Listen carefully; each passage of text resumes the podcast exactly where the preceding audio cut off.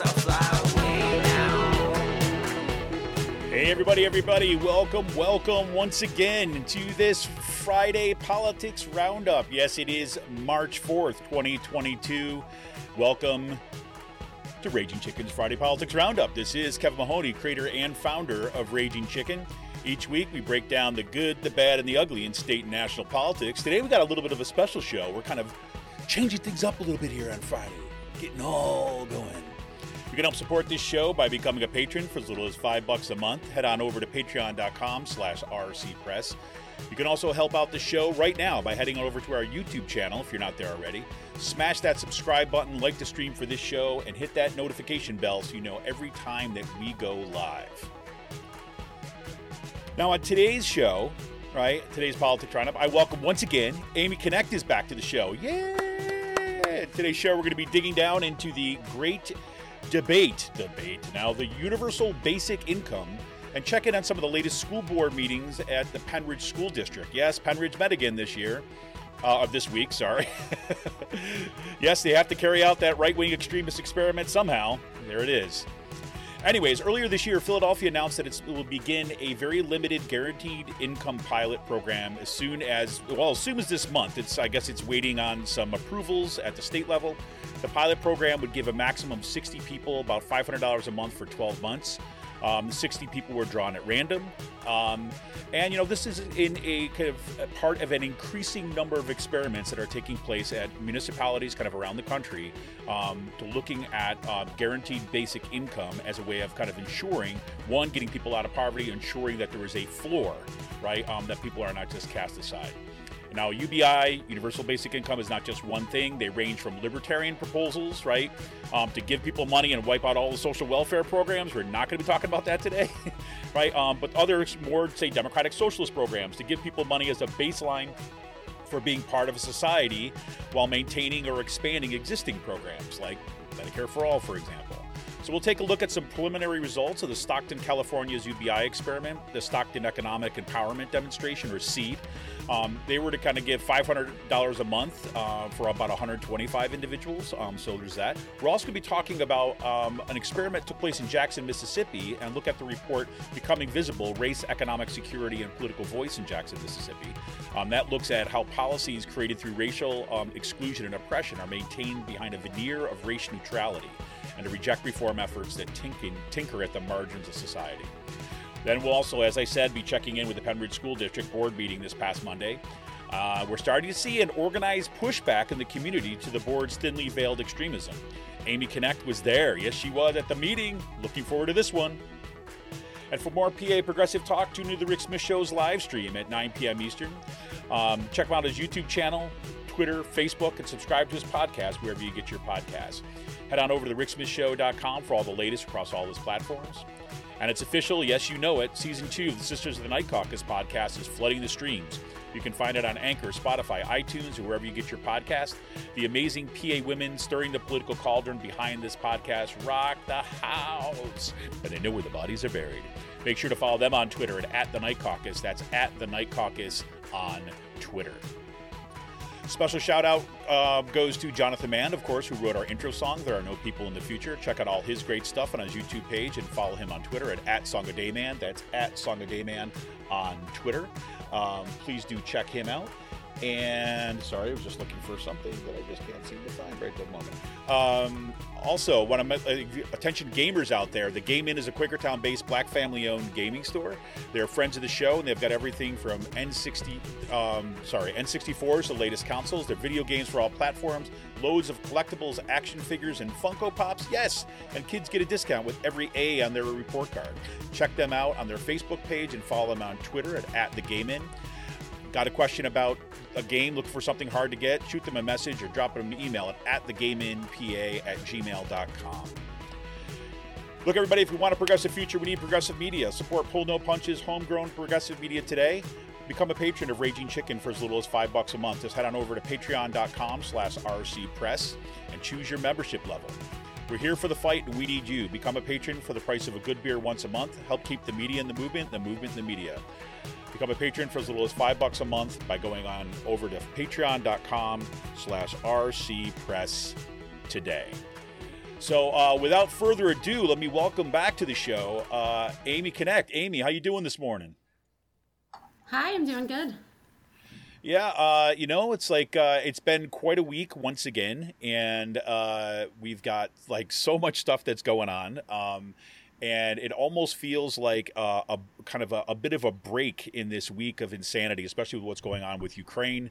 Um, to actually start looking at um, you know programs that are actually looking to build the future, right, and not just tear it down. So. Oh yeah, definitely, definitely. I think this is. Um, I think the past uh, like couple of years, these programs have been been a really big like silver lining within like amid all of the chaos that's happened.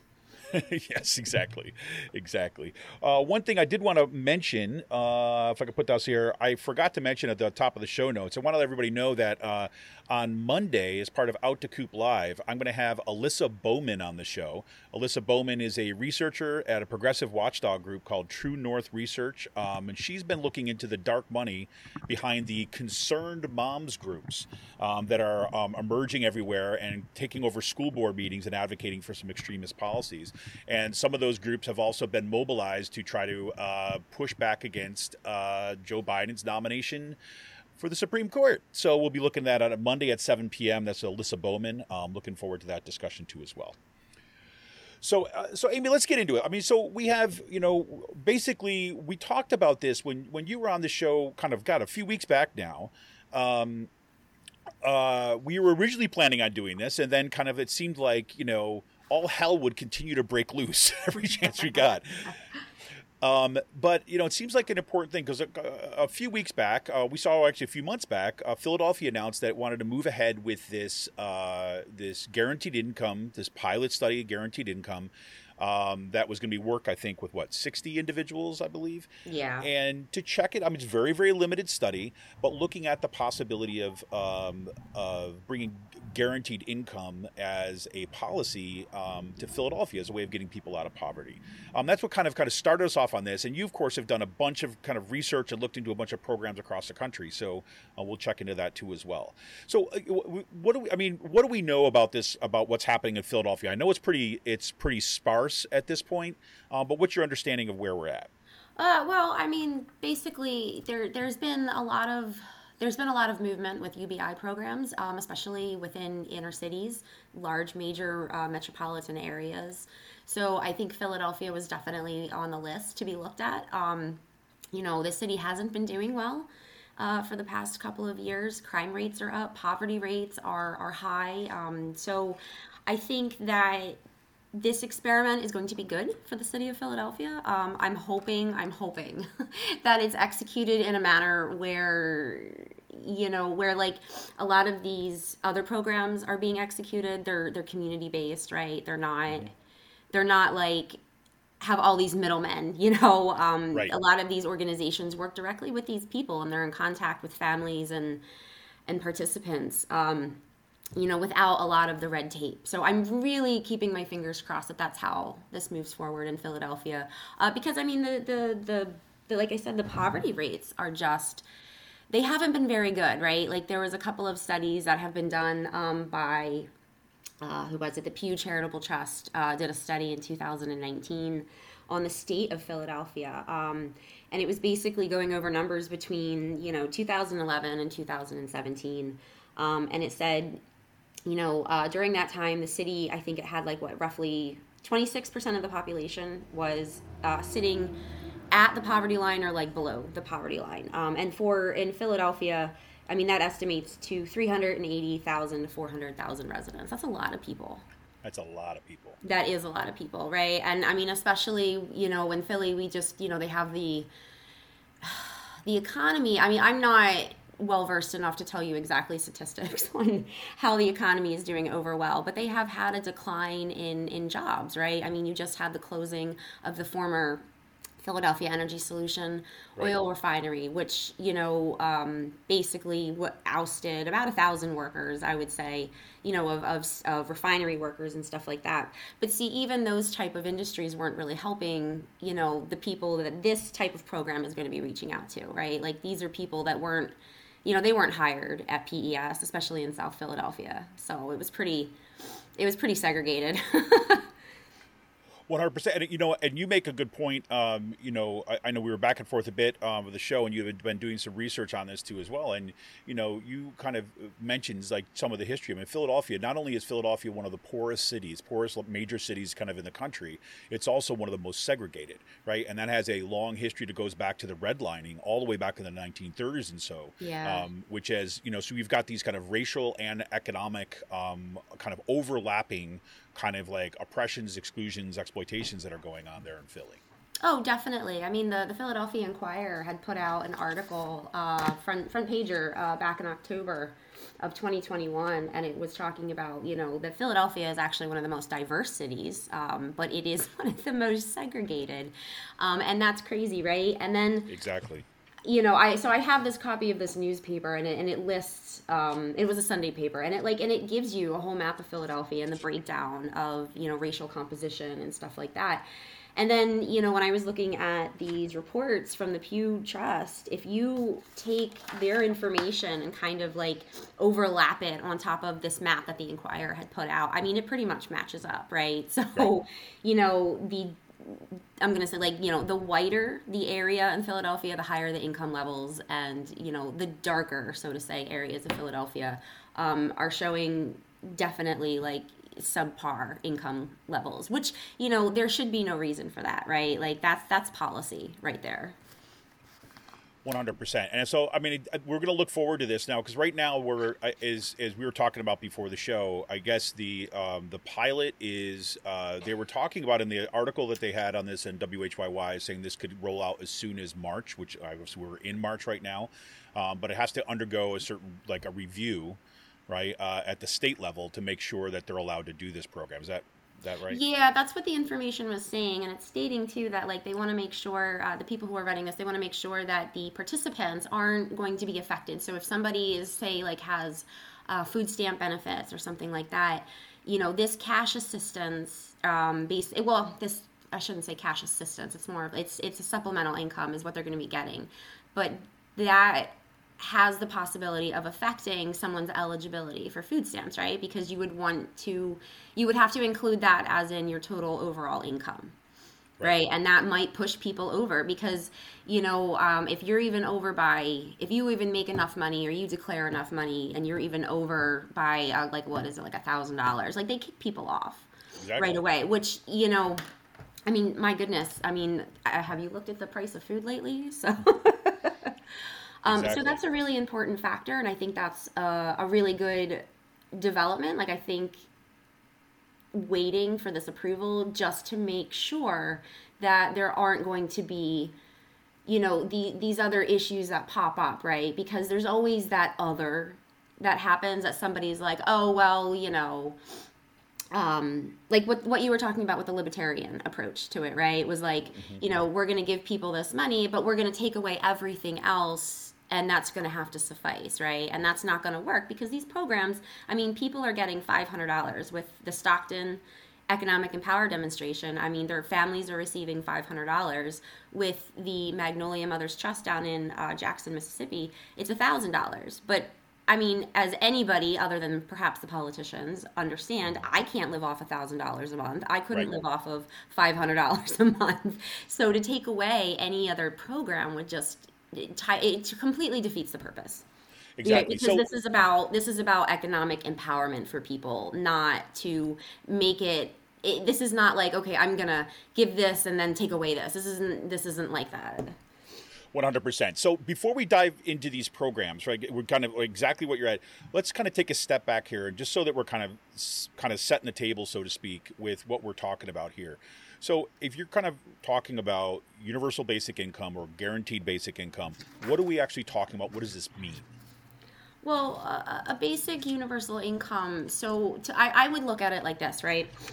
don't look at it as the government or the state is paying you an income to live off of because it's not that it's it's it's more of like a baseline right like a basic universal uh, uh, supplemental income of some sort so it's a baseline that's all it is. So it's a lot of like think of like how we got uh, a lot of people receive the child the child tax credits this year. They they receive this extra money every month. Great example. and it was a wonderful thing because it really that extra money so say if you got i don't know a couple hundred dollars maybe up to a 750 it, it depends.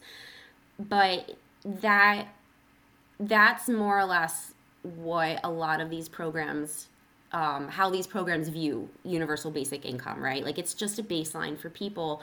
And then you include all of the other resources, all of these other social programs that are out there, right, to help people because it's not just about giving somebody, you know, money. It's about maybe offering, you know, finance literacy classes for people, you know, because a lot of these, like, say down in Jackson, um, you know, a lot of these these single mothers down there who are receiving this, they haven't been able to complete all of their schooling, or they haven't had the chance to educate themselves, right, on simple things of like even.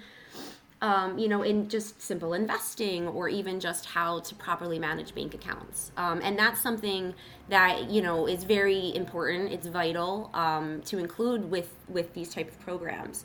But that's not all of them. Some programs, it is more or less just a cash, you know, it's cash driven um, because that's what people say that they needed. But like I said, it's all just a baseline. And I think that's how we really ought to look at it. This is not about the government paying every little thing for people. Right. And I think that, you know, what's really important, and the bigger kind of discussion around UBI too, as well, is that, you know, Amy was already alluding to this um, already. It's like you've got this range of proposals, right? That those are on the kind of the, like the right, the libertarian right. They basically see this, okay, yeah, we're going to give people, say, a couple thousand dollars a month right? Um, couple thousand dollars a month as as their kind of the UBI, but then we're going to like basically wreck the welfare state, right?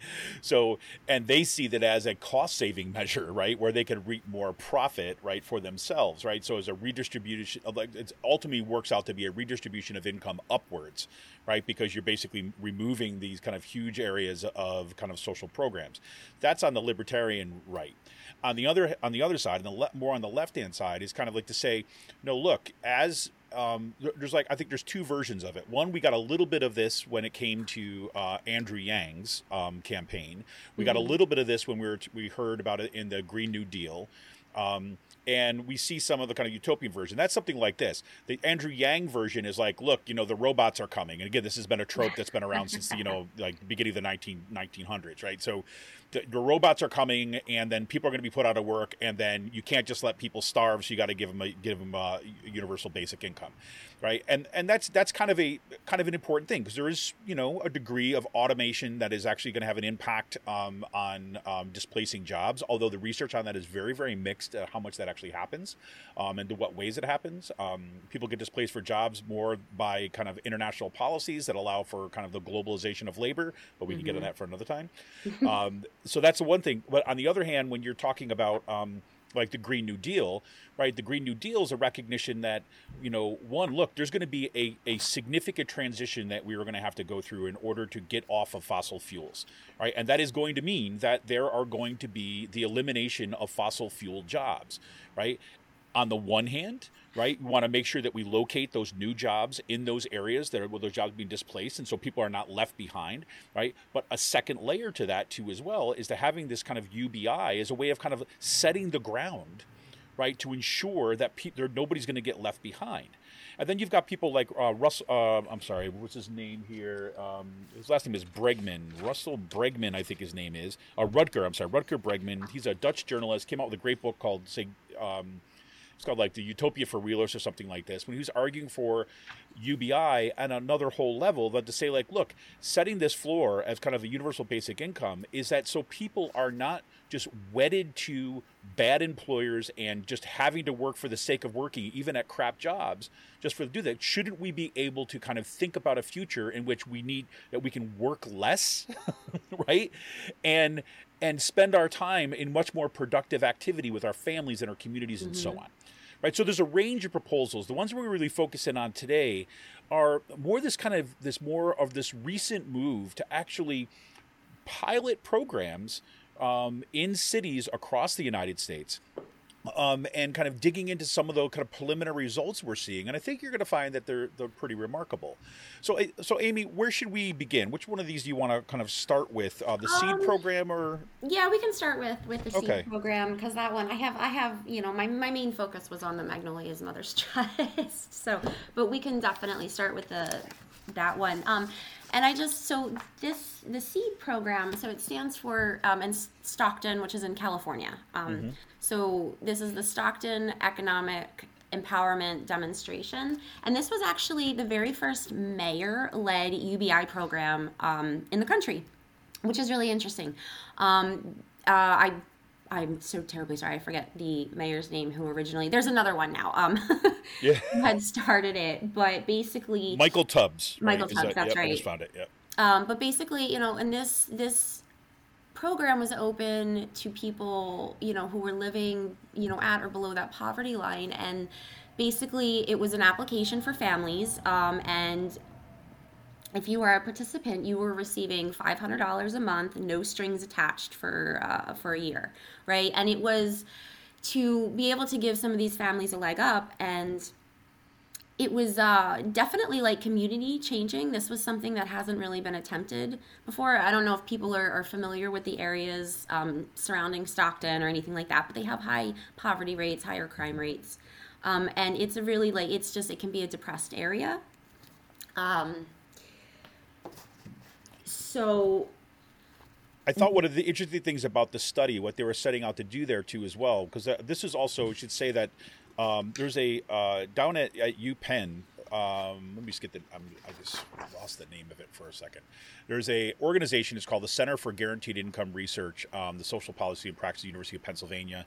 Um, two of the the leads at that center down there um, kind of wrote this report. This uh, Dr. Stacia West and Dr. Amy Castro Baker um, uh, then uh, were kind of the two of the primary author, uh, authors of this, and looking at some of the results. And one of the things that they were interested in is not only the the question of does this get people out of poverty, right? But they were interested in the person as a whole, right? I mean, looking at does this what kind of what kind of effects does this have on health and well being? What health does this have on mental health, right? And on people's kind of uh, understanding of themselves in the future. So that seemed to be a really kind of a whole series of questions that seem absolutely integral and critically important to the like you know living. It, it does, and it, and and the the seed demonstration, the um the the results from them. Excuse me, it's a, I've only had like one cup of coffee this morning. um, the uh, the the results, the data that came back from this program were beneficial, right? And they showed that people were actually mentally and emotionally a lot more healthier. Um, with this because you do it was giving it was giving families it was giving these individuals you know a sense a little bit more of, of financial security right and you know we, we have to admit to ourselves we live in a a consumer driven society right like you have to have money Right. to be able to live and you need money for everything um you know when, when you don't that causes a lot of health problems um, it can cause a lot of stress it can cause a lot of mental health issues as well physical health right? Because people will have to choose between either going to the doctor or paying for medications or paying for gas so they can get to work or medications or food right? I mean that's terrible if you have to pick between whether or not your family eats or whether you go to the doctor because you're not feeling well. Um, you know and that can have potentially long term you know um, even even even greater risks of of you know someone's health deteriorating later in life or and more expenses and stuff like that. Um, but what they were what with the seed program they had found um, that let's see so this was started i do believe in 2018 or was it before that? 19 to February 2019. 19 that's right so uh, so it says here that when at the start of the program 28% of the recipients and just to clarify the first round of of this ubi included 125 randomly uh, chosen residents who were all aged 18 and they had to then there were some stipulations right? So you had to live uh, in one of these low income neighborhoods in order to qualify, right? And that's just to guarantee, like, so you don't need somebody who's raking in $100,000 a month or a year is, you know, applying for a program like this because they don't need it. This isn't for them. Um, but it says here that 28% of recipi- recipients had full time employment. Um, and then after one year, after a year, and they had done some analysis on this, that the uh, rate of recipients who were employed for full time where it was up to 40%. So That's that's that's that's amazing right there, right? So that Right. that shows that like okay, so you were giving people this extra money. So there was an interview um, with this one gentleman from the program, and he said he was able to quit his current job, right?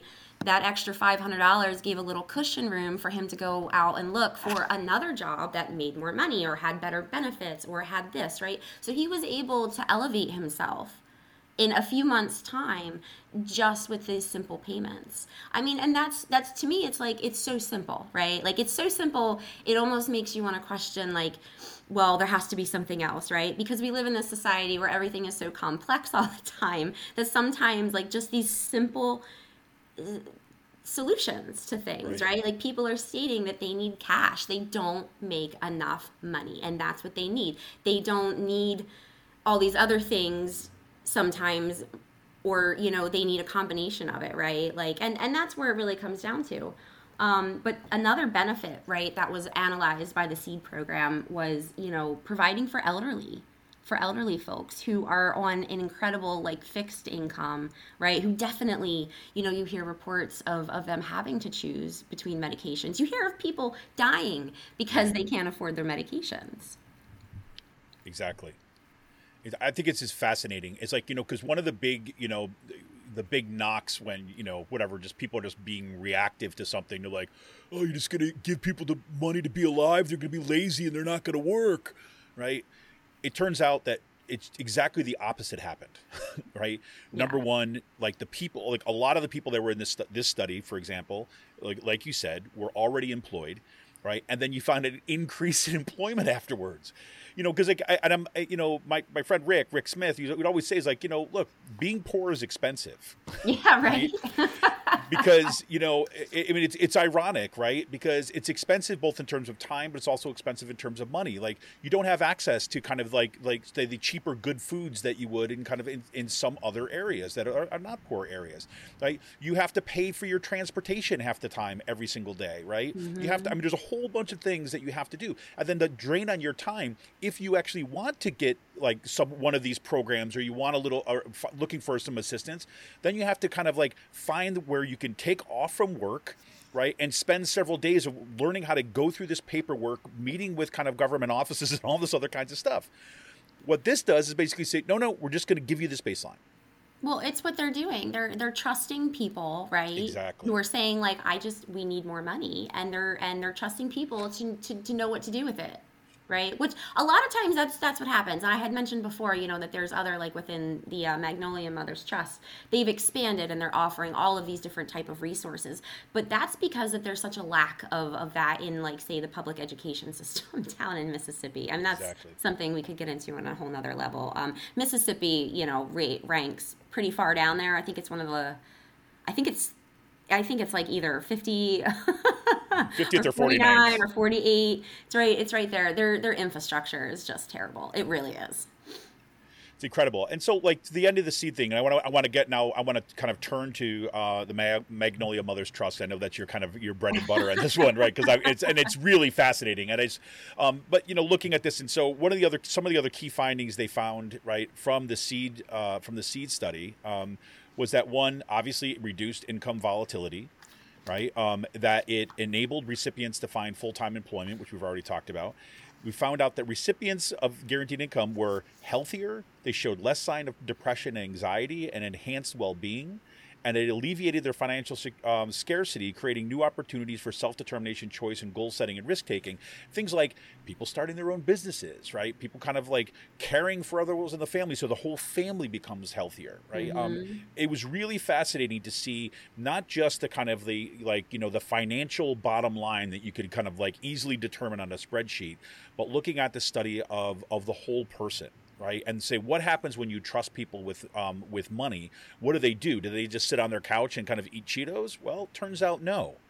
It turns out they do those things that they were prevented from doing because of the way that we deal with poverty in this country. So let's turn. I mean, talking about like that whole person and this kind of approach. Let's turn to the um, Magnolia's Mother's Trust because I know you've done a lot of work on this, and so just kind of walk us through the program. Give us a kind of intro to it, and then what got you focused on this? What are you interested in, and some of the findings of that program. Um, well, I first, I, I mean, to be perfectly honest, I first, I started doing research on this the other year. Um, it was for a college class. It was for um, a, a women's history class, um, and I was, I was trying to look for a different focus, um, and I was. I was researching the UBI stuff was kind of like all over the news and, and everything, um, but I came across this this program, and I really thought it was interesting because it's a it's a targeted UBI program. So it's not so I shouldn't even call it a UBI. It's not a universal basic income. It is a targeted supplemental income program, but for a very particular reason. So um, this was started by the Springboard to Opportunities, uh, which is kind of it's like um, an umbrella organization, um, which is basically uh, uh, all about the empowerment of the people, right? Um, and there's a whole bunch of different programs underneath of it, and it's all about uplifting communities, uplifting people, uh, fighting combat or uh, combating poverty. Um, and one of them is the Magnolia's Mothers Trust. Uh, so this program was headed by Dr. Naisha Aisha Nyandoro, right? She's an amazing woman. Um, if anybody's interested, you should definitely go and check her out. Um, but she she's been she's been such an inspiring and motivating force for this program. So this is targeted towards uh, African American mothers, single mothers in Jackson, Mississippi, right? So if you are not that, you cannot apply for this program. And the idea is to sort of it's to it's to kind of it's to sort of help level this playing field, right? Because unfortunately, African American single mothers in the deep south are one of the most or the most vulnerable population, right, in the United States. They have been largely left out of policies. Um, you know, I did this whole paper on basically how, you know, African American women have been oppressed, how they've been repressed, how they've been left out of our historical narrative, out of mass movements. Um, you know, they're not talked about during the civil rights movement as much. You know, they're not talked about during women's rights as much. And there were these huge movements that went on, say, like in the 1970s with the welfare movement. Um, and you've got people like Johnnie Tillmon, you know, and Fannie Lou Hamer, and and I think that like I didn't know any of that stuff right before I took this this woman's history class, and I was so enraptured with the idea that there was this this organization that was just giving money to these people because we've all been taught otherwise that like that's not a good idea to do, right? So it started. Well, in response to that, you know, when people say this, when they, you know, response to this idea that, uh, you know, uh, and I've heard, I, I wish I could tell you who, who I heard say this. It might have been this uh, Rutger Bregman. Say the, the the number um, the number one cause of poverty is lack of money. Oh right, I know, know, it's it like- is. It is. But anyway, sorry to interrupt you. and and one of the other one of the other uh, one of the other factors that really drew me to this program um, was that it, it definitely it's it's a it's a tool to fight racial discrimination. It's also a tool to fight um, racial and gendered stereotyping that surrounds welfare, right, in general, and welfare recipients, especially within, uh, you know, Black American communities, Brown American communities um, and people because you know you have these stereotypes that people are are lazy right or that you've got that oh my gosh and I, I hate it that what is it 1980s reagan's welfare queen like this whole Totally. Nasty nasty stereotype. Um, and it also provided dignity right? Because when you go on to state assistance especially in places like mississippi they're very strict with requirements you know you can get kicked out because your kid did something wrong. Like you could get kicked out of your housing assistant right? Or you could lose your benefits because you got a new job and now you're making you know a couple dollars more which isn't really going to impact your yearly income but it's enough for them to be like, oh, well, you don't need our help anymore, right? And it combats this narrative that that people that people don't deserve, right? And it's this whole like deserving deservingness. Um, so with the Magnol- with the Magnolia's Mother's Trust, they started out in 2018 uh, with I think it was only 20. I do believe it was about only 20 people, 20 women that had started it, um, and they're in their third year now. So it has been very successful. These women receive um, $1,000, no strings attached. Um, and then if I'll, I'll uh, have to pull up some of this data here. But I recently reviewed the 2001 uh, year in review um, report that they had put out. So as of right now, they have, well, for Springboard to Opportunities, they have a total of 4,930 people who are um, participants underneath this program. And for Magnolia's Mother's Trust, uh, it says here that in the second cohort, it says it included 110 mothers over the course of 12 months. Like I said, the first the first round of this was only like I think 20.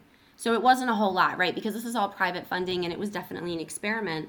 I mean, but the but the results were were completely I think a lot of people were surprised, right? So let me pull this up.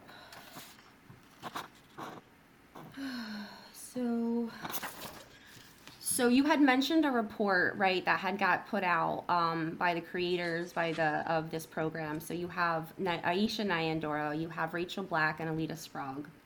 And they wrote this report about um, addressing the root causes of poverty in Mississippi and the need for this supplemental income program.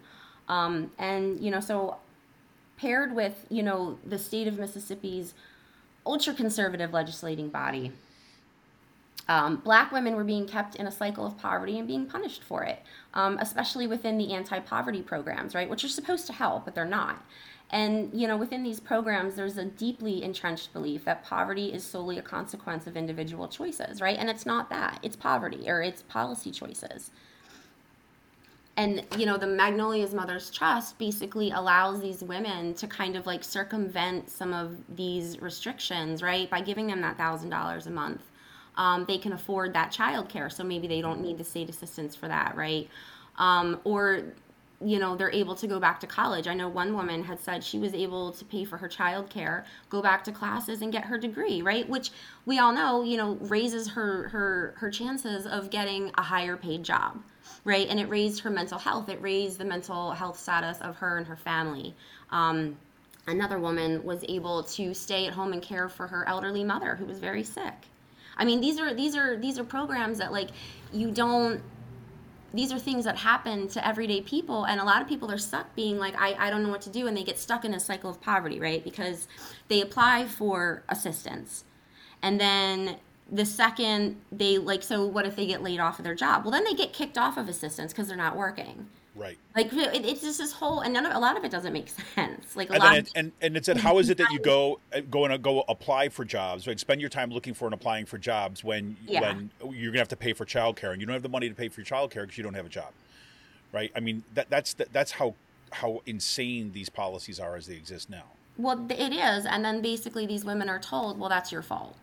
Right? Like that's your fault. It doesn't matter that, you know, the state has like no access to you know, it doesn't provide a whole lot for for people. It doesn't provide they don't provide adequate education, they don't have adequate healthcare systems, you know. Um so yeah. Uh, and and I think what was also interesting is that you know welfare the whole this whole idea of like welfare and and UBI like it's not new, right? Like this whole idea that we need to empower our most vulnerable women, especially of color in this country. You know, I mean, like I said, Johnnie Tillmon, she she advocated for this back in the 1970s, right? Um, and she was featured in Ms. Magazine. She was basically, you know, talking about like I'm I'm still a woman, right? Like I'm still I still matter, you know, but nobody the, the government doesn't think that I matter, right? And she says here, and this is a very famous line. And she goes in this country, uh, or she says she identified that being uh, black, poor, overweight, and female. Uh, you know, and if, if you're any one of those things, you count less than a human being. And I think that that really still applies today because those stereotypes from the 1970s, they're still around here. Totally.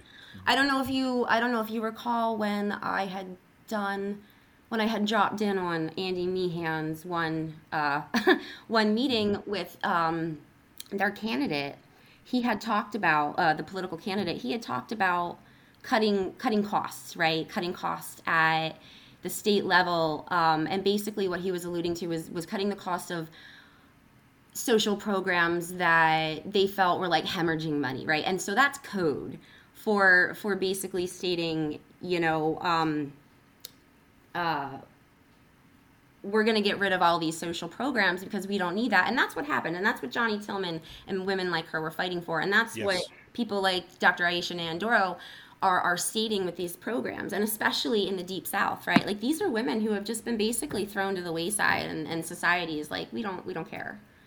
You know, we don't care. We're not going to give you money. We're going to keep you. Sub- we're going to subject you to this cycle of poverty. And there's so much that goes into this, right? So, like in in the essay that I had written, I talked about all different types of of oppression, um, economic oppression, right? Like even simple things that go down to the tax code, which I am not skilled enough to dissect here.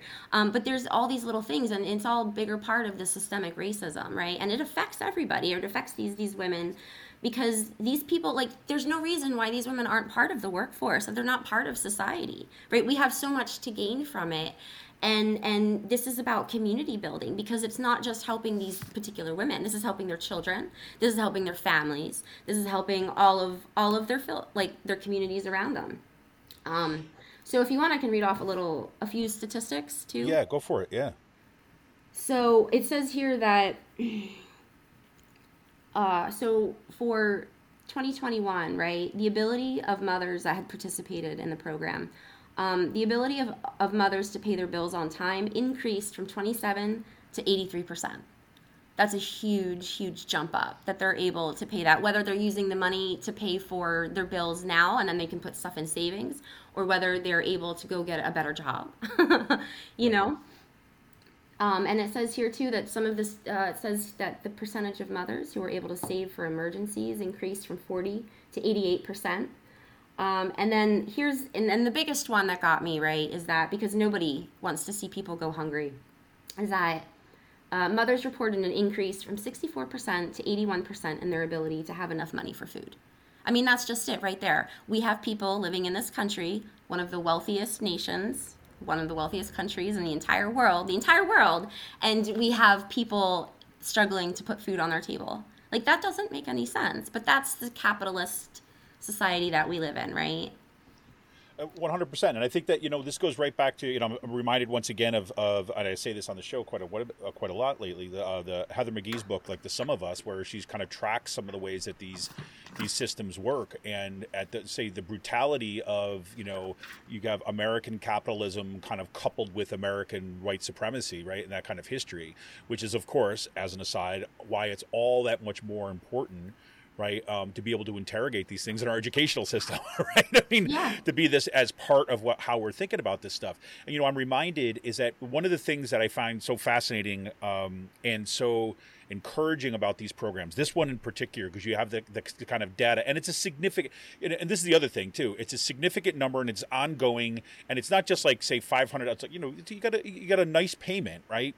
Um, for here, which allows a whole bunch of other things, and the other part of this, right? And I always remember I, I these debates between like the free market versus the state. They don't really. That doesn't really. I think really capture the way that th- both the state and the free market work together right to to kind of perpetuate a system of oppression and exploitation in the way they do. Like i and, and now i because growing up as you know a white kid right?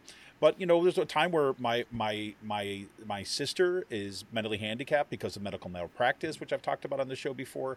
The um my you know my parents got divorced when i was about five years old and that immediately cast us in poverty right? Because like my mom couldn't work because my sister was was handicapped and you know mm-hmm. because after this stuff suddenly we're kind of thrown into chaos right? So we had to rely upon things like food stamps right? And kind of and and all this assistance. And we lived like that for a while. And as and again for us we were lucky because when my mom eventually got remarried we were slowly able to kind of dig ourselves out of poverty. So by the time i was probably 13 or 14 they both had my stepfather and my mom had teaching positions so that they could actually you know, start to pay off all the kind of the, the, the debt. It took them years to do that, though. But the point being is that one of the worst parts of that experience, right, other than like powdered milk, which I will, al I could still taste it when I say it, okay. Yeah. Um, other than that, and wondering if we're going to have enough money for, or what kind of food we're going to have, or having neighbors come by and drop us off, they were because they were also like you know picking up extra spare food and cheese food down at the kind of um, distribution center and handing us their extras, so we had something for that week.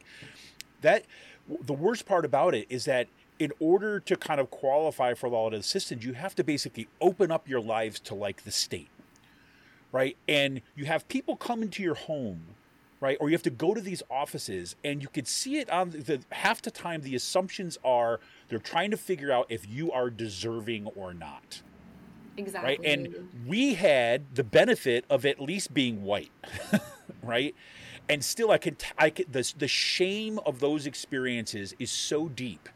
Right about the things that they would say and ask of my mom, the assumptions they would make about why she's poor, were Yeah. were pretty remarkable. You add on that the history of white supremacy in this country and the way that that gets folded into these social programs. And what you mentioned before about the say the welfare queen queen trope by Reagan, of course, he that, he was building on a long history of kind of, of of white supremacy with that. But imagine that like you basically being freed up from that camera lens always on your back trying to determine whether or not you are deserving and worthy of being able to eat. yeah. Here you've got this program which is, takes that off the table, right? It says this is unconditional, right? You don't have to kind of prove like that, you know, you are the moral, upstanding citizen that goes to church every week. No, right? This is, you got to be a mother. Yes, there's conditions like that, but other programs are a little bit different. And you can meet your basic needs, improve your mental health, right? And you're not under the constant surveillance, right? That constant reinforcement of white supremacy. And I, I think that, that those things in this program in particular were really remarkable to see, especially when you get into some of the stories of the people there. Yeah, definitely. I mean, and especially in the in the deep south too, right? Like there's there's a history of of strong racial uh, discrimination, you know, um, this this economic oppression as well, which is something that I had you know touched upon a little bit uh, with it. Well, I mean, I that was basically my whole essay, um, but it was it was one of these these like contributing factors too, right? For for the need for a program like this. Um, you know, according to the National Women's Law Center, in 2016, 21.4% of all, you know, of black women were living at or under the poverty line. Um, and that included one out of six children. You know, one out of six children are living in poverty in the United States. And out of that statistic, you have one out of every three are, are African American or of, of, you know, browner, brown or black skin. Um, and then for women too, I mean the stakes are even higher. I mean you've got 38.8% of black-headed female black female-headed families, you know, that with children that were living in poverty. Um, and like I said, there was this this this definitely alludes to a long history of this, right? So, you know, um, there was an interview uh, on NPR where you know there was an article that talked about women of the welfare movement and that you know and then, then during the south in the south um, state officials would actually go and like cut off assistance to them during cotton picking season time. Yeah. i mean like if that's that's i don't even have any words for that. Like i if you want to talk about dignity not giving someone dignity i i don't it, it's just terrible what these people have to um, en- endure down there. You know they have uh, eligi- eligibility requirements. You've got, you know, restrictions on how much you can make. You would have restrictions. Um, I know back in the 60s and 70s, women weren't allowed to, uh, you know, date or get married or have a relationship because it violated the stipulations of receiving welfare assistance. I mean, the government is like literally in their bedroom at that point, right? Like, that's ridiculous. And there's no reason why you didn't see that happening to to other portions of society. You didn't see that happening to, to to white men. You didn't see this happening as much to white women. And then this stuff wasn't talked about. It's not discussed, right? So then you would have Reagan who came in in the 80s, who who who talked about the trope of the welfare queen. Yet he's the one who was like, "Oh, we have to cut all these social welfare programs, right? From from the civil rights movement because they're wasting money." so then you create you create he created this mass populace of of just communities in poverty. Yeah, one hundred percent. And I think you know what you, you, the example you gave about you know penalizing kind of women, right? Mm-hmm. Um, if you know, uh, uh, especially when it comes to well, I, I remember it like this, right? Is uh, I, I had friends actually like this. I remember in high school having these conversations with someone is like that. Um, they had their like their mother, right? They were on their own welfare. They're African American. Their mother, um, they were lived kind of single family, right? But their mother had been in a kind of a long term relationship with someone for a long time, and they considered this person their, you know, their pop, right? But because they were not married, he couldn't live with them Yep. Right? Because if you were, if you found out, right, if the the way that the, the codes worked, right, if that if if that kind of African American woman in particular, right, was sitting there and would have someone in the house, a male living in the house when they were unmarried, then they would get their benefits taken away. Yeah. And that just is kind of like this is the administration, like the, the administratizing or whatever of what you had during slavery and Jim Crow.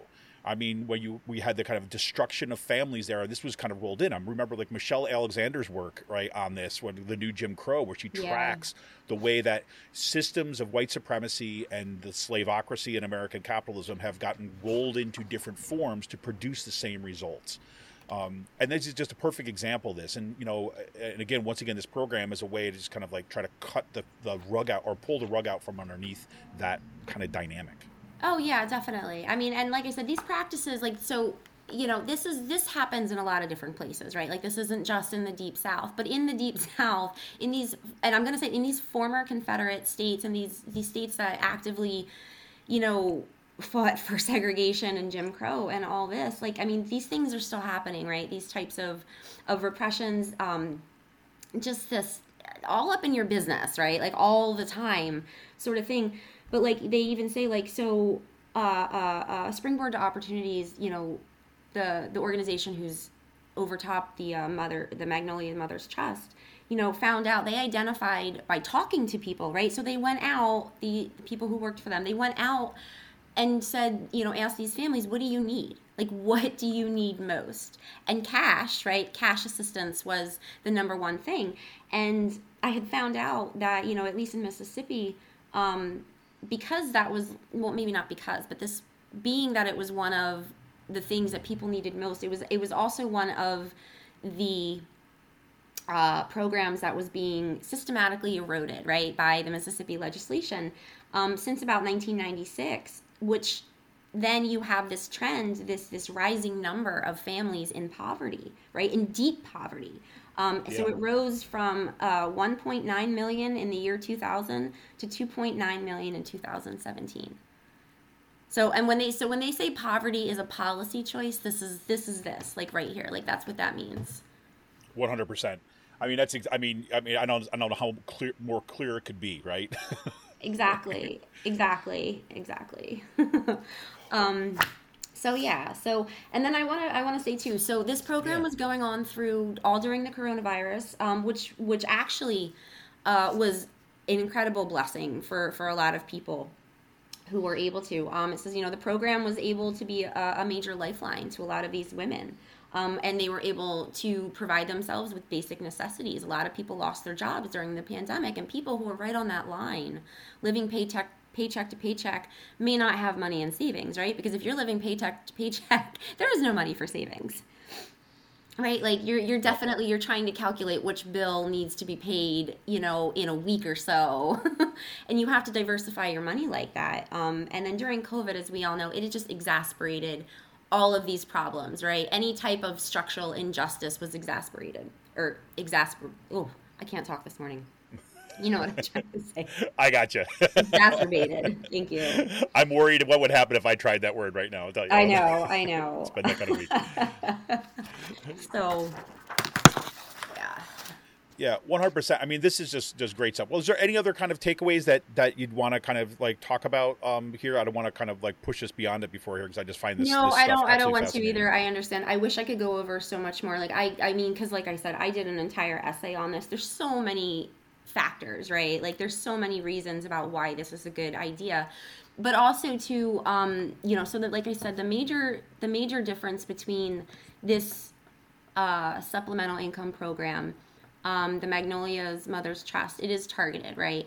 Seed is also a targeted basic income program. Um, so the university, the university, the university. One of those days. Universal. the universal aspect of the program um, and that's what so you have some people who are on the very far left right and they are advocating um, there's organizations that do advocate that universal basic income means universal that it doesn't matter how much you make right everybody should be able to get that. And that's basically where like if you look at what we got what a lot of people were receiving was with the child tax credit payments this past year the stimulus payments. That's essentially what it is. It doesn't matter what you make right? It's all about just here it is this is what you get and here's your here's your baseline.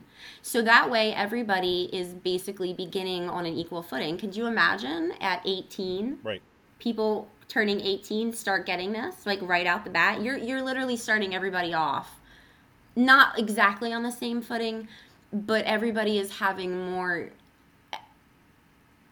the I don't know how to say it. It's just it's You have a baseline of security, right? you, you, you start do right? You do because we live in a society like i said that is incredibly consumer driven it's money driven it, it you have to have an education right? Like you i don't care if you go to college or not you have to have some sort of education trade school you know what i mean? And that's that's what this these type of programs are doing. They're just they're allowing people to take advantage of opportunities that so many of us take advantage of right?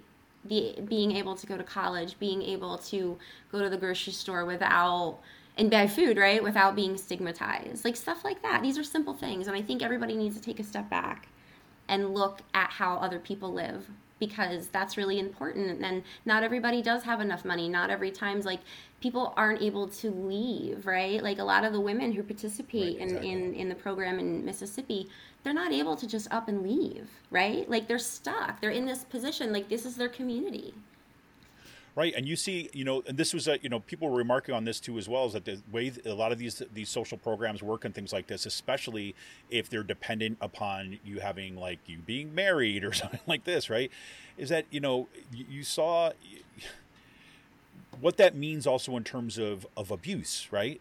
Well, it Is is, that- and even to like further stigmatize it, you have you have some places where they they require drug testing. Right. I mean, so like, and that even so then there you go. You have another discrimination against people who may have an addiction problem, right? Like, in a country which is suffering a massive ep- like opioid epidemic Exactly. too. I I just and so like I said, the the need for something different because these these social the social welfare programs in in our country they're they they're okay right but they're not they're not what they need to be. And and if you were to allow people to have these programs with dignity right without being all up in your business without assuming that you're lazy right off the bat or that there's something inherently wrong with you which is another you know major stereotype is that if you're poor that it's somehow this like inborn trait right. and that goes to a whole nother level of like you know uh, discrimination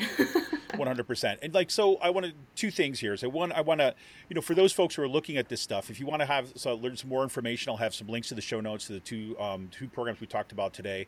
Also have some links to the uh, Center for Guaranteed Income Research. Um, I'm going to drop that right now into the chat. Um, if you're kind of more interested about want to see some of the research in the background because they're doing some really cool work and this is not um, just something that is on the margins of some couple random things so we mentioned you know just just the center for guaranteed income and research the ones that they're working on right now you have again we mentioned the stockton uh, example stockton california has this program going new orleans uh, new orleans uh, has one it's called the, the 4.0 rooted schools youth cash transfer pilot you've got another one in st paul minnesota called the people's prosperity guaranteed income pri- um, pilot. You've got another one in Richmond, Virginia. You've got another program that is happening in Columbia, South Carolina. You've got another program that is happening in Los Angeles, California, and a bunch of others too as well. So mm-hmm. check out what they're doing. You can see this is really, really fascinating. The other aspect of this that I, I want people just to know is like this is actually something that is not new. This has been around for quite some time. And there was uh, this came up when when UBI was getting discussed a little bit back in say you know 2016 2015 when this really started kind of getting some traction in public media. Um, there was a great article in um, Dissent magazine called "The False Promise of Universal Basic Income." The title is a little bit misleading because they're not saying that UBI is bad. I just want to be clear. It's uh, they're trying to kind of like make us have a distinction between what we see happening on the libertarian, like the Silicon Valley people that want to see this as like libertarian future cure all to everything, versus what is uh, the policies that are more left leaning. But anyways, um, there was a, a in the 1970s there was a, a bunch of programs. Um, that were looking exactly this, and there's this one in particular, the largest in North America, took place in Dauphin, Cal- um, Canada. And this is from the article. In the 1970s, um, um, Dauphin Canada in the 1970s was an unexpected success across the board. When people were guaranteed an income above the poverty line, around $19,000 a year for a family of four, they stayed in school longer and spent more time with their families while hospitalizations, domestic violence, and mental health complaints declined. In four experimental programs across the United States around the same time, meanwhile, people consistently worked fewer paid hours and put most of their spare time into parenting, independent artistic pursuits, and education. It turns out that people aren't indolent when they aren't forced to work, though it wouldn't be that'd be such a terrible thing they say, but they just do the kind of work that they actually want. And a bunch of this research went, and a bunch of this research was just kind of like they started these programs, they found tremendous success, and then it kind of disappeared. And why? Well, in this article, they make clear it's really, uh, in some cases, it, it's a political problem, not the, a programmatic problem. And one of the things I think was really interesting, they say the problem isn't that basic income doesn't sound good, it's that it sounds too good to be true. This, in fact, is one of the basic income's base, biggest political challenges getting people to take it seriously. Politicians tend to be wary of endorsing such seemingly pie in the sky ideas. A much discussed re- referendum in Switzerland last summer, this is 2016, um, proposed a basic income, a significantly higher baseline, but resulted in a, in a defeat, with 70% of the voters rejecting the plan. But none of the major national parties would back it because they were worried about the political implications. What I think we're at a really interesting moment right now where you have like the Center for Guaranteed Income Research at Penn, and you've got a bunch of these programs that are now ongoing, right? The ones that Amy has highlighted, in particular today. We're talking about we're being in a different different space. It's not kind of an idea anymore. We actually have a growing body of research that is showing kind of the, the baseline success of this, and success not just at the level of getting people out of poverty, but also at improving their lives and their health across the board. I mean, that seems to be like a worthy pursuit, if you ask me. well, I think so because it's it's adding this entire population. You know, it has a potential to add a, a whole group of people. You know, to who are who are like living on like the edge of society sometimes, right? Because like when you're poor, like you can't participate in a lot of things. Like even simple things like going to the movies, right, with your family, taking a long weekend vacation you know what i mean um, that, that that's exclusionary like being poor equates to exclusionary um, you know, or equates to exclusion and so often you know the, the working poor people living in deep poverty you know they get mixed and what you were saying right there this actually uh, uh, uh, reminds me of of by what one of the things that Biden had said in his State of the Union address, right? And he talked about the middle class mm-hmm. and he talked about you know we don't need we don't need to build we need to build our our our our country like out from the middle. And he's talking about building out from building up again the middle class but like that's that's not that's not going to work right? Because that's not addressing poverty issues. Right.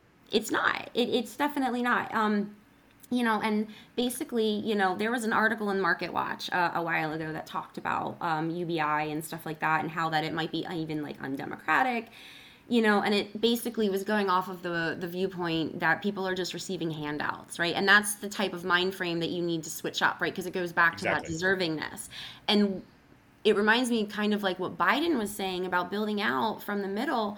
Well, that just to me it reinforces that the people that are deserving of help exist only in that middle, right? What about those people down below. Exactly. So, Exactly. yeah. Well, we'll definitely check out more. And I, do have to say too, I've reached out to the folks, um, kind of over at the um, the uh, Center for Guaranteed Income Research, and uh, we'll see if we can get some um, somebody from that center on the show um, to talk about this a little bit deeper and looking even more into some of the research. I think this is one of these, you know, one of these things that I'm really interested in continuing to pursue. Um, is looking for people that are working on significant solutions along these kind of lines, right? Where we're thinking about um, the, the, you know, the, the the horizon that was given to us, for example, in the Green New Deal, when we were able to kind of imagine a different possibility and looking concretely at what this what, what this would actually mean. There's people already doing some amazing work on this stuff, so we're going to check that out. Yeah. So listen, we're going to take a quick break, and when we come back, uh, we're going to talk a little about the Pennridge School Board meeting this week. Uh, yes, they were back in session, and uh, well, I'm just going to leave it at that. so we'll talk about that on the flip side of this. This is Kevin Mahoney, editor and founder of Raging Chicken, here once again with Amy Connect, and while we've been talking to you about a little about UBI guaranteed um, income um, or programs that are uh, all over the place, um, s- uh, springing up all over the place, I should say. Uh, really fascinating stuff. Uh, we'll be back after this quick break, and we're going to talk about the Pennridge School Board meeting and. The joys of it is uh, of being here in Bucks County. This is Kevin Mahoney, editor and founder of Raging Chicken. We'll be right back after this quick break.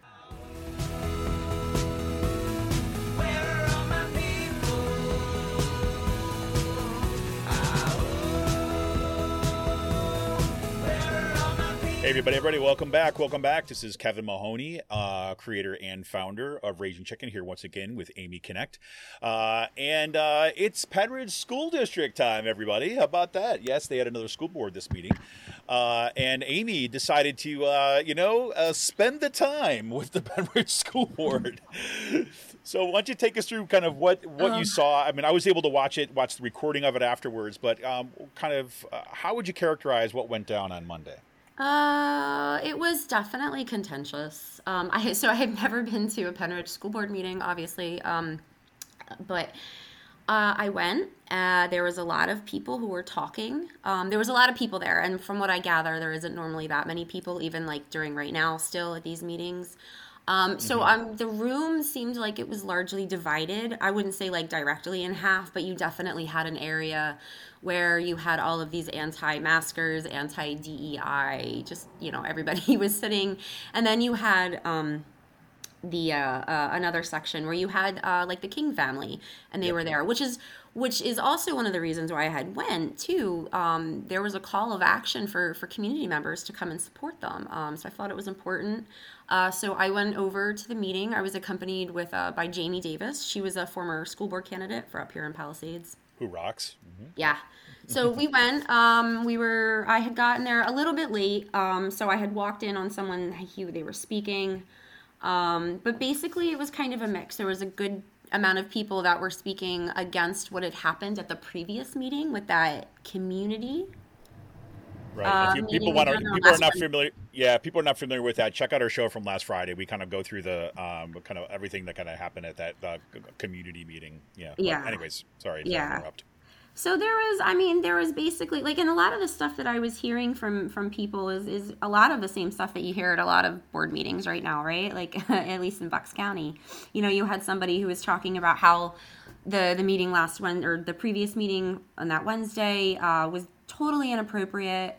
Um, you know, this person was like chastising the board on their behavior, but then jumped right into you know. Uh, advocating for the dissolution of the community committee and then also that we were not a systemically racist country um, so you had some of that you had another person who was up there uh, kind of screaming and yelling about DEI, and they want the committee to investigate issues in the district, not DEI. There was like, you know, he was so disappointed. Um, and he said basically like that the community had major disdain for DEI, which isn't true because there was a whole group of people from the, you know, Pennridge community who were there. Right. um, advocating, you know, for this because that was the whole purpose, right? That of establishing this community committee, right, was to investigate the need um, and to further, I guess, the inclusion of like DEI policies and stuff like that. I mean, that's my take or whatever of why this community committee was happening in the first place. But then to find out that they've been you know, working on this for months and nothing has happened. Um, but I got to tell you, probably, I think the worst behavior came from Joan Cullen Yes. at the school board meeting. I was I was rather appalled how how she reacted to people speaking. She wouldn't make eye contact with people. She wouldn't look at them. She was very just I don't know. She's very cold. She's a very cold woman. Well, you find I mean, Joan. For those of you who don't know, Joan Cullen is the is the uh, the chair the chair of the board of uh, chair of the um, school board, and uh, you know we've talked about her on the show before because she is you know she is really the the tip of the spear when it comes to the kind of the takeover that school board among kind of the extremists, and she is uh, she's remarkable in the way that she manages to one keep herself kind of like a se- seemingly like reasonable and accommodating right while being like like fomenting the worst among us right? I mean that's a, it's a it really is a skill i mean i have to say and one of the things that you noticed at that at that meeting too is like well first of all like kudos goes out to adrian king right and the other folks that organized to get um, to get people out at the meeting. Um, it was phenomenal to see. Now look we should say people have been organizing to get people at the meeting for a, for, for a while but this one was a really distinctive kind of a response to what had happened at the community meeting before. And by having people come out like that in kind of like in groups with a with an agenda and idea about why you're there I thought was came through was really powerful and that was really good to see. Um, but you know that didn't stop you know like the, the folks basically saying, look, we elected you to get to get rid of DEI and you haven't gotten rid of it yet, right? Well, and that's the that that's just it too. And that was like I think somebody who I don't know if it was at the meeting or after the meeting, but they had brought up the whole fact of like Joan Cullen even being on that committee anyway. You know, Yep. she was she's she's never hid the fact that she was anti DEI and SEL. I don't even understand why she was even on that committee. Well, it's because because to stop it, right? Precisely to, to throw the wrench in the machine, and she's really really good at doing that. Like for example, what's what's crazy, what what she was she's always been extraordinarily good about doing is say, look, like we're not we're not trying to get rid of black authors. Look, we're proposing black authors, right? There's black authors that we're saying were excluded that should be put on, and of course, the black authors that she's putting on there are like the most extreme right wing people you could imagine who happen to be black, right? Who are preaching anti like DEI that racism is not uh, like, you know, systemic and things like this. So she hides behind these kind of identities and thinks, "Wait a minute, I don't know what you're talking about," and like just really gaslights everybody else. I mean, she's she's remarkable, and she wanted to be on that committee after she killed the. D- I mean, think about this: people had worked on that DEI thing for several years right, to come up with that curriculum, and it was ready to go after all this community work. And in one meeting, she was like, "No, we're gonna we're gonna get it done, and we're gonna ship it off to the side committee." And then she starts a side committee, and she does nothing but but stonewall and kind of undermine it every step of the way. I mean, it's incredible.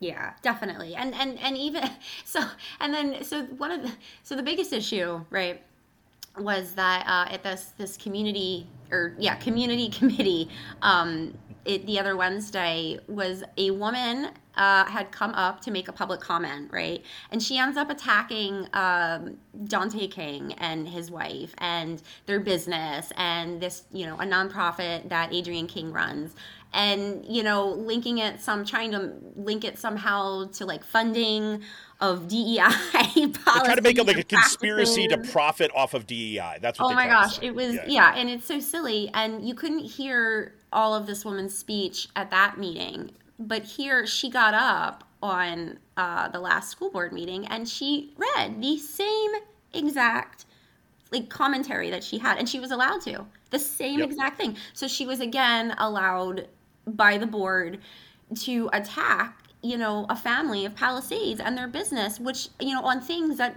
didn't really have anything to do with the school other than the fact that you know people were on boards or people were on committees right? That's what it really comes down to.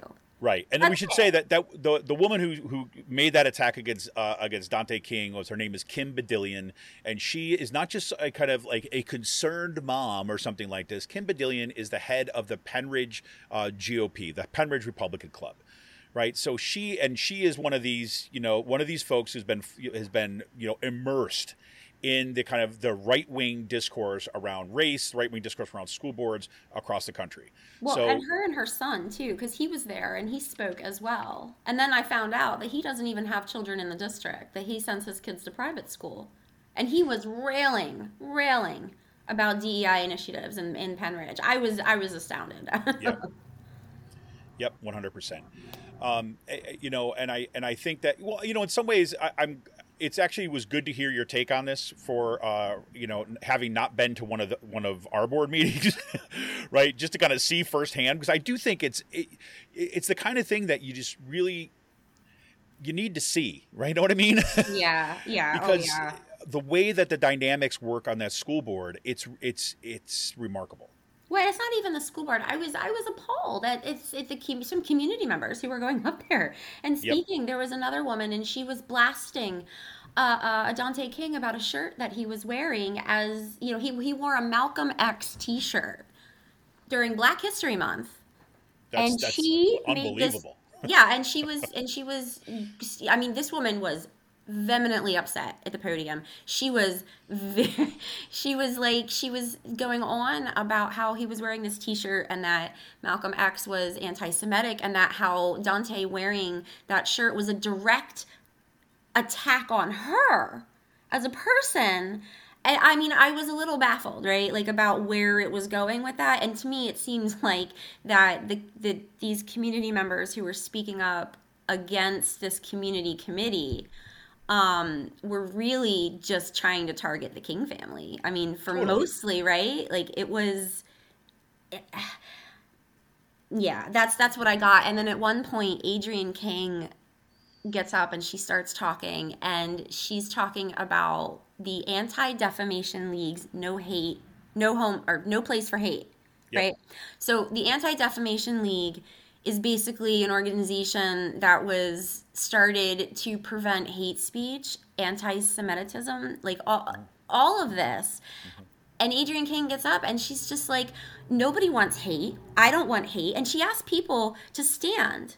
And the woman who was going on and on and on about the attack of, of Dar, you know, yelling about Dante wearing a Malcolm X t-shirt. I mean, she doesn't stand up. And here, this is the No Place for Hate is an organization put on by by by a Jewish organization. Like I, I just my mind was just kind of in circles thinking about some of these things because like just the hatred. I, I was really taken aback. We've had some very contentious meetings at Palisades, mm-hmm. but I, I was just I was a little taken aback. I, like I said, I must admit, and I've never been to um, a board meeting over there. But if this is what's been going on for years, I Yes. I am truly sorry. it's it's remarkable. Well, uh, look, I mean, it's like you know, one of the things that here's the there's a few ironies that come in here, which of course you know, hypocrisy. Like on the on the right, hypocrisy is just kind of what you eat for breakfast, right? I mean, it's like so it doesn't it doesn't register as something like that they care about, right? They have no shame when it comes to this stuff. So uh, like like number one is that for, you talk about the Malcolm X shirt, right? You know, Yeah. the, like here here's like you know the hypocrisy, right? The hypocrisy is like like the, the claim is is that there's all these like people that are are are are being oppressed because other people right feel that they don't want their feelings hurt right? Because there's all these snowflakes that are out there and like so that they can't handle just kind of like you know daily discourse you know they got to learn to toughen up. But when it comes to them right somebody wears a malcolm x t-shirt and suddenly like like it, the world is assaulting them right you're talking about like like taking away all their income and throwing them in prison because they're thin they're so thin skinned it's unbelievable right Well, and she wasn't even just talking about that. I mean, she completely Right. came out and she stated very like anti-Muslim, anti-Islam statements as well. I mean, just the sheer fact that she was allowed to go up there and blast the Nation of Islam like that, I just really felt that wasn't appropriate at a school board meeting. This had nothing to do with the school board. This had nothing to do with the district. And well- and the board allows this type of rhetoric because it's go- free speech because we allow the pub we allow the public we don't silence the public amy. We we have people here because you know they get to express their opinions because it's free speech. This is america after all right? It's free speech until a gentleman held up a sign that was the, a very large sign that spelled out the definition of what racism was and he was told to signs weren't allowed right, Right. signs weren't allowed and then of course you have school security uh, or i guess the police. I'm a school cops. You guys have cops in your schools. We They- have to now. Yeah. Um, well, I mean, and here you have this cop walking over to like stand next to this this this uh, you know black gentleman in the crowd holding up this this sign that talks about racism. And it, I, i'm just like sitting there and i'm like he's be oh man. Oh man. Like i was just waiting for it. Like what is the security cop gonna do like why is he like what he has a sign! He's standing there. He's standing up and he's holding a sign. What kind of threat is that? You tell me Right. Well, it breaks the rules, right? That's what Joan. Uh-huh. I'm sorry, sir. Um, signs are not allowed here. It's very clear in the bylaws that is one of the rules. So it's like you can come up and you could say the most hateful things you possibly want, but if you hold up a sign with a definition of racism on it, then you are excluded, right? I mean, this is the Yeah. way that policy works, right? In order to keep this going.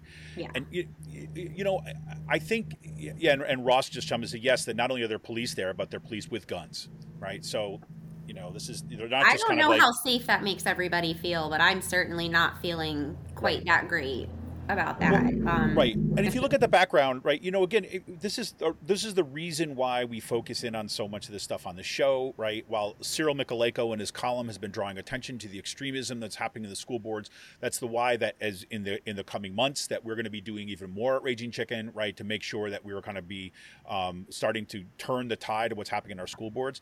So just, I believe it was yesterday.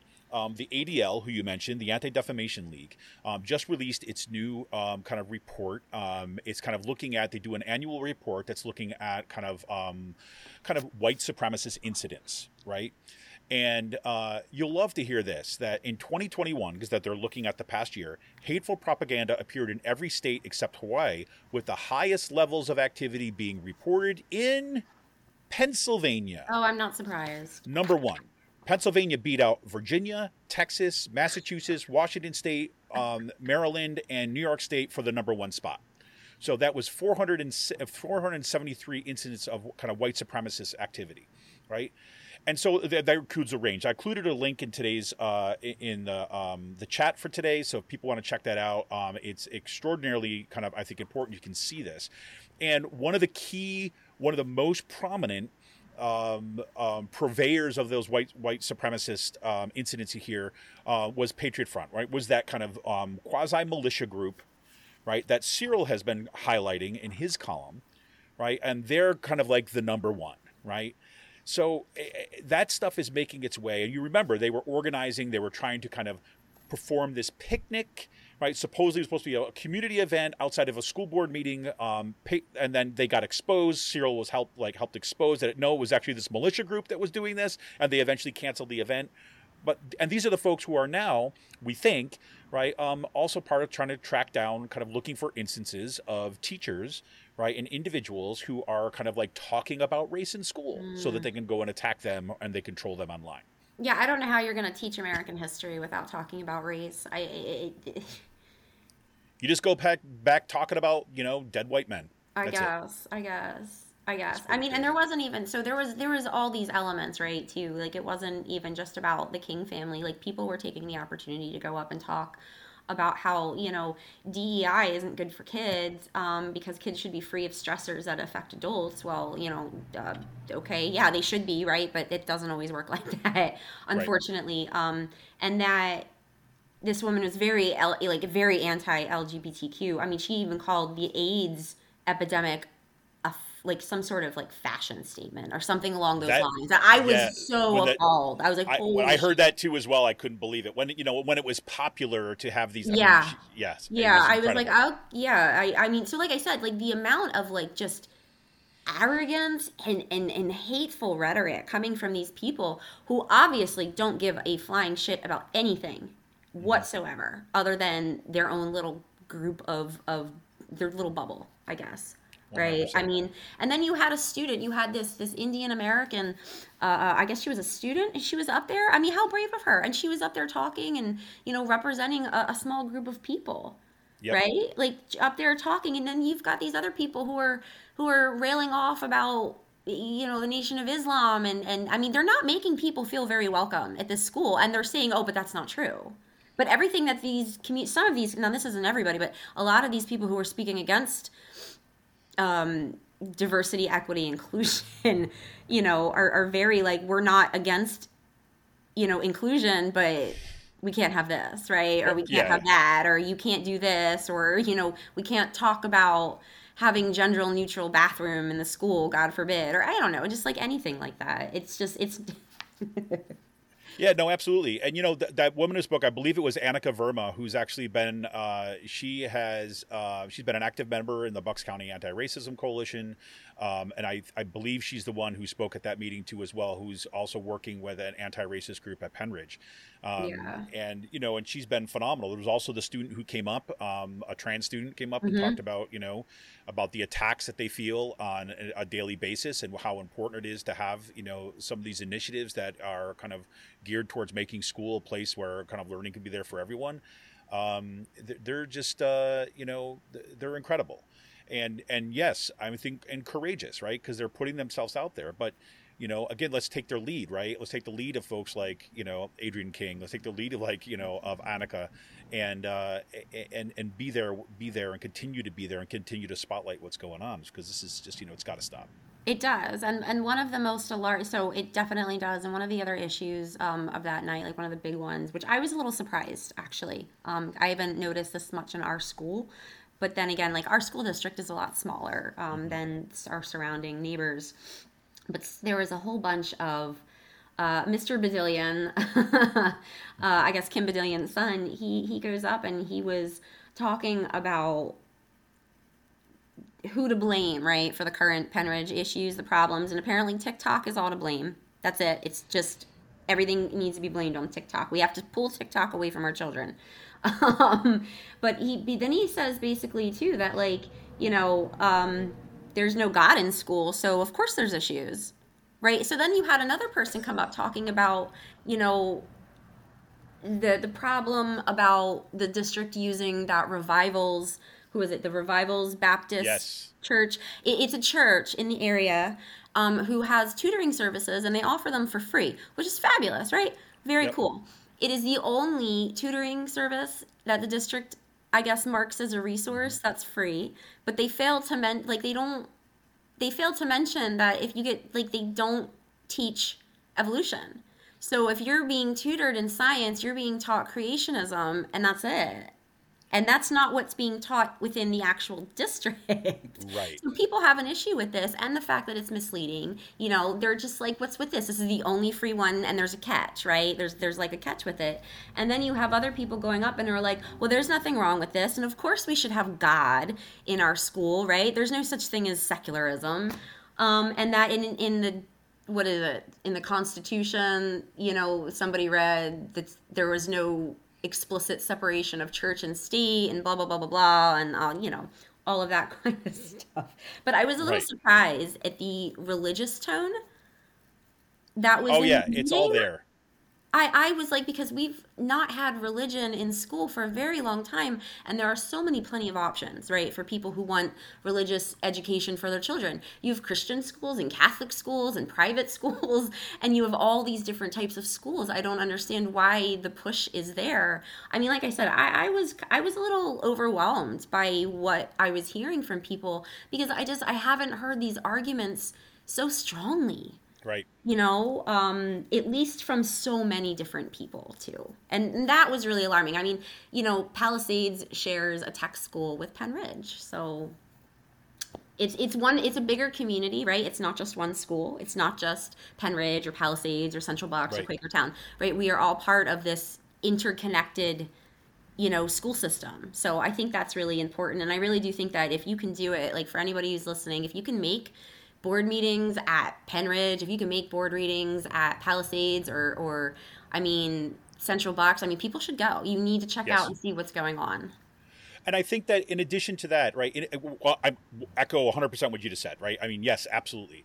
And I think in addition to this, we're going to look, we're going to have to find out ways, we're going to have to start looking for ways which we can help support, um, you know, continue ongoing organizing in our community, right? Because I think this is, I mean, look, it took a long time for us to get here, right? Where the extremists have kind of are, you know, are occupying the, uh, you know, basically the House, right? And so it's going to take some kind of consistent organizing moving forward. And we're going to have to find looking for ways to make sure that we have support mechanisms for this, for funding mechanisms for this, to do the kind of ongoing canvassing. I've been doing a bunch of uh, reading lately about um, deep organizing or deep canvassing, which they're talking about, you know, what happens not just for the elections, but when you're actually doing canvassing and kind of that organizing, that door to door talking with community members, having communities events as ongoing as a way to kind of strengthen and build these coalitions deep. But the key is, is that you know um, you know a system of kind of you know volunteers putting this stuff together with no support can only go so far right? And i know that you know in the bucks county uh, democratic party has begun to start paying attention to this a little bit um, but we're going to need to uh, find other ways that we're going to making sure that we got support for these um, you know for these organizing efforts because uh, you know it, we got our job cut out for us folks so we'll be looking forward to that. And I can tell you, and I'll, I will say this, and then uh, I do have uh, some plans in the works to, uh, to, try to find a way that we can make Raging Chicken contribute even more to this. Um, but more about that when I, you know, when I can kind of cross my T's and dot my I's, so to speak. uh, crazy. Well, anything else for the good of the order today, Amy? Oh man, I don't, I don't think so. There's so much going on, like everywhere. I know. I know, uh, you know, and I purposely, you know, I know that we talked before about kind of catching up on news in Ukraine and stuff like that, which is just horrific. And I, and uh, you know, I mean, look, I have to say also, um, there's uh, uh, Dina Lagerman um, put a tweet out there, which I think was like following on either Adrian or might even been following on. Um, uh, I, uh, anyways, uh, I saw a tweet from her this morning, and uh, this is just one other thing. People are looking for ways that they can help support um, people in Ukraine. Um, there was this really, uh, um, might even Jamie Davis might even said it, but um, that that you can actually go on um, Airbnb. Oh, that was Jamie. Yeah, was. Jamie was yeah. Jamie. Okay, it was Jamie. So looking for Airbnb and looking for people who are renting out something in in Kiev or in other places or kind of around the country in Ukraine, and you can kind of kind of message the message the people to kind of see where they're at and things like this, and you can like quote unquote reserve it, right? Give a reservation to go travel to Kiev, right? And then just tell them, look, I'm not coming, right? Um, but I wanted to make sure that you know, I wanted to find a small way of actually just kind of reserving it to get you some money to help out.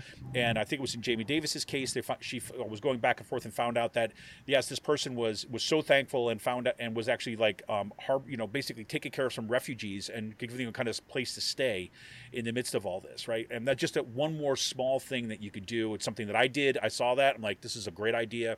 I went in this morning. So if you've got some kind of disposable income right now, that um, that's an idea too as well. There's also some great organizations that are out there to um, to help support um, what's happening in Ukraine. So um, um yeah, and it's not like it's not like so so it's not like booking a hotel like here, right? Like you're not going to be out like a couple hundred dollars. I mean, unless you want to. I mean, if you, you want to, about, right? Like, the, yeah, because you have to think right. about the currency exchange rates, right? Like mm-hmm. so, um, our money goes so much farther. The American dollar goes so much farther. So I think Jamie had said that when she had done it. I mean, she literally booked a hotel rooms for like 14 15 dollars a night. Right. I mean, that's and insane yeah, and a couple things to think about too as well. If you decide to do this, right? Um, number one, it's a good idea just to check who's renting it out, so it's not going to like some kind of international hotel. Yeah. It's actually going to an individual, right? That's really something to check out. And there's a range, right? Like Jamie said, she did for like 13 bucks a night, right? Um, I saw other ones that were, you know, kind of 150 bucks a night, right?